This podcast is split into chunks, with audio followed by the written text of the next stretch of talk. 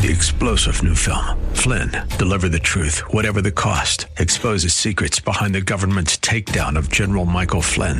Flynn knew what the intel world had been up to. He ordered the first audit of the use of contractors. This set off alarm bells. He told the truth. He was the most dangerous person for Donald Trump to hire. They had to get rid of Flynn. Flynn, deliver the truth, whatever the cost. Available now. Watch it today. Go to salemnow.com. Salemnow.com. More resources available online at jennifer-jackson.org. This is Simply for Women.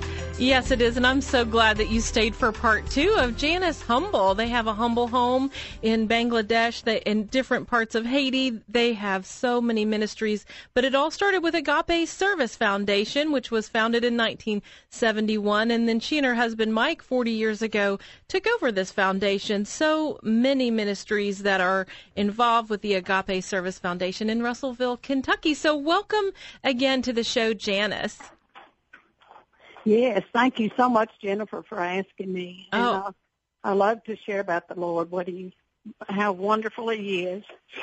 He's so wonderful. The previous episode, I don't know who's listening, but if you've missed yesterday's episode, you need to go back and listen because on the break, Alan and I are in here wiping our eyes and crying. It was so beautiful. But we were we were talking as the show ended about you and your husband are also you are chaplains to the fire, to the police. You you um you were there at, you were talking about the death of your youngest son Matthew and how the Lord was there he was mothering you so let's just give them a quick recap about that and I want to hear a little bit more about being chaplains to our first responders what a ministry Yes, we love our, our police officers and firemen and first responders.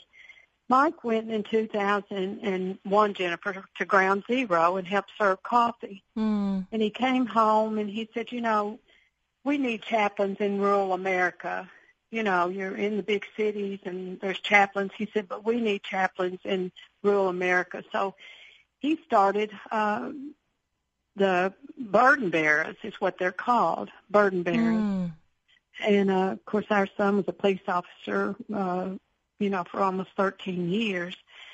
And so we just uh, we we go on calls for Hmm. suicides. We go on calls for accidents, um, helping people. Maybe somebody's homeless. The police officer's out there with them, and of course that ties them up. So they'll call a chaplain, and we'll find a place for uh, the homeless person to go, or we just try to help them in any way.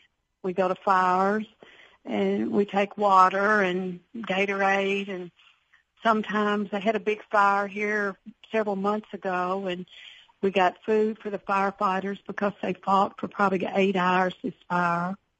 So we just provide for them. You know, we may have to go to the hospital and be there. Uh, Mike's had to go and give death notices uh, before to family members. So this is, you know, this is something we really enjoy doing. Is it an easy thing? No, Mm-mm. no, not when you've got to go and you have to tell someone, you know, your son's been in a wreck or your daughter's been in a wreck, and I'm sorry, you know, that they didn't make it. But we're just there to love on our officers, and we started a Badge 503 fund in memory of our son Matthew, and uh, you know we help the officers uh, throughout the year if there's anything they might need. Uh, you know we try to help them, so we we just really enjoy the chaplaincy, and it's it's been a real special thing for us to do. So Well- that's that's just another thing. We have chaplains in the also in Todd County, which is a local close to us, and then one in Nelson County up around Lexington, Kentucky. That is so wonderful. I, you know, the scripture that comes to my mind is weep with those who weep, you know, and mourn with those mm-hmm. who mourn, and to really to dive into those hard places. The those that are on the front lines, they need support, and then those families. Uh, I guess did you have some compassion uh, after your your boy? Two of your boys were at war in Iraq. Is that right? Yes, uh huh. I was going to say, you know, once you've been through things, uh, like with us, when we might come up on a wreck or something, people say, well, you lost a son, didn't you? And, you know, that kind of opens up the door for us to be able to minister to them, you know, in some way having to go, having gone through that. Mm. And uh, we had two sons uh, in the Navy and in the Marine Corps, and they were both sent to Iraq at the same time.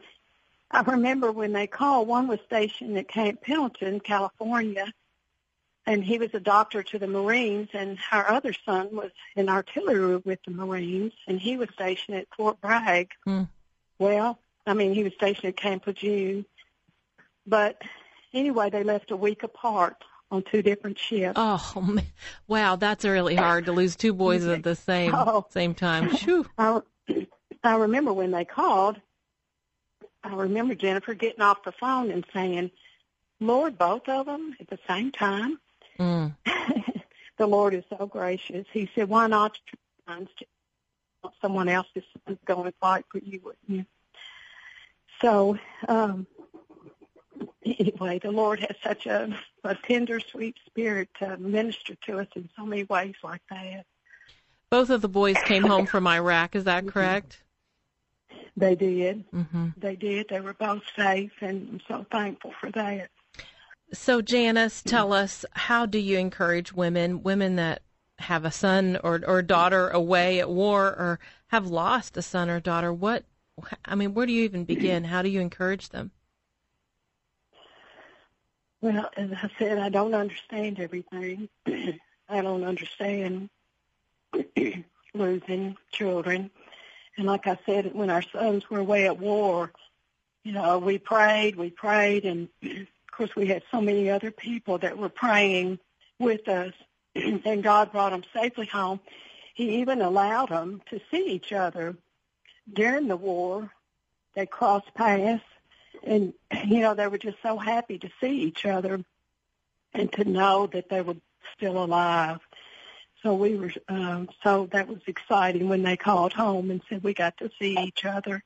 So that was a blessing. That's almost a miracle. know, I mean, I the feel- chance that they got to see each other in Iraq, that's pretty unusual. Exactly. Mm-hmm. Exactly. But you know, I my son's favorite scripture that passed away was Philippians four thirteen, that I can do all things through Christ who strengthens me. And the scriptures are my lifeline, Jennifer. The Bible has sustained us through the years, and I want to encourage uh, whoever's listening out there, get in the scriptures, find the promises that God has has for you. You know, He says in John sixteen thirty three that in this world you're going to have tribulations. He told us we would. Mm-hmm. He said, but be of good cheer. You know, I've overcome. And when he went to the cross, he over he was an overcomer, and therefore, if he is an overcomer, then we can overcome. And he also tells us in Romans eight that we are more than conquerors through him. And I have to remind myself of those of those scriptures and literally hold on to them.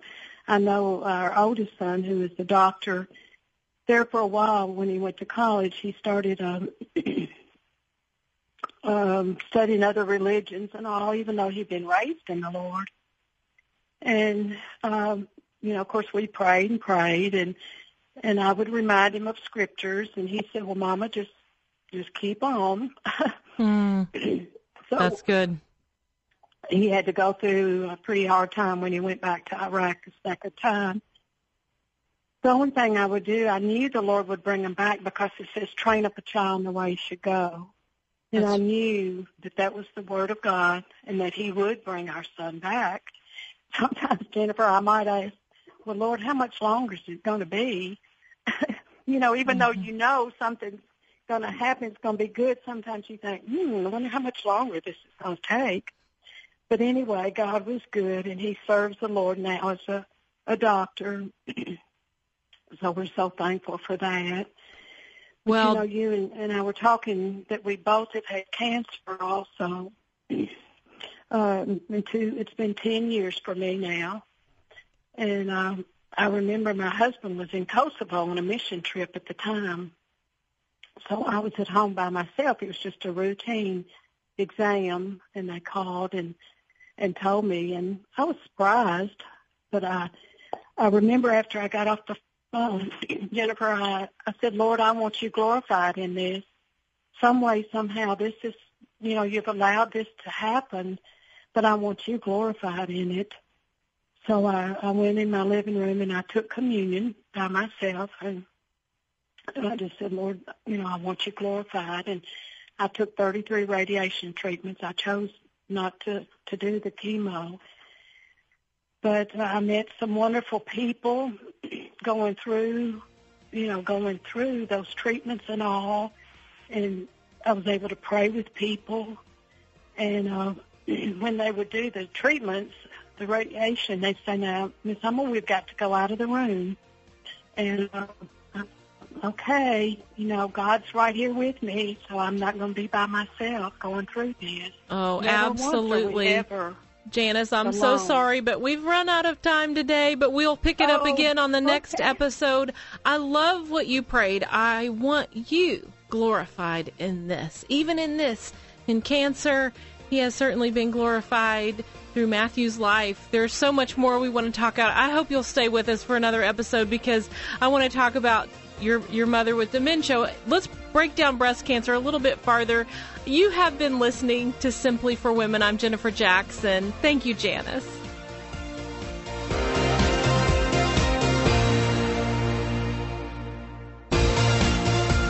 We hope that today's show has been a blessing to you as you seek to simply live out your faith.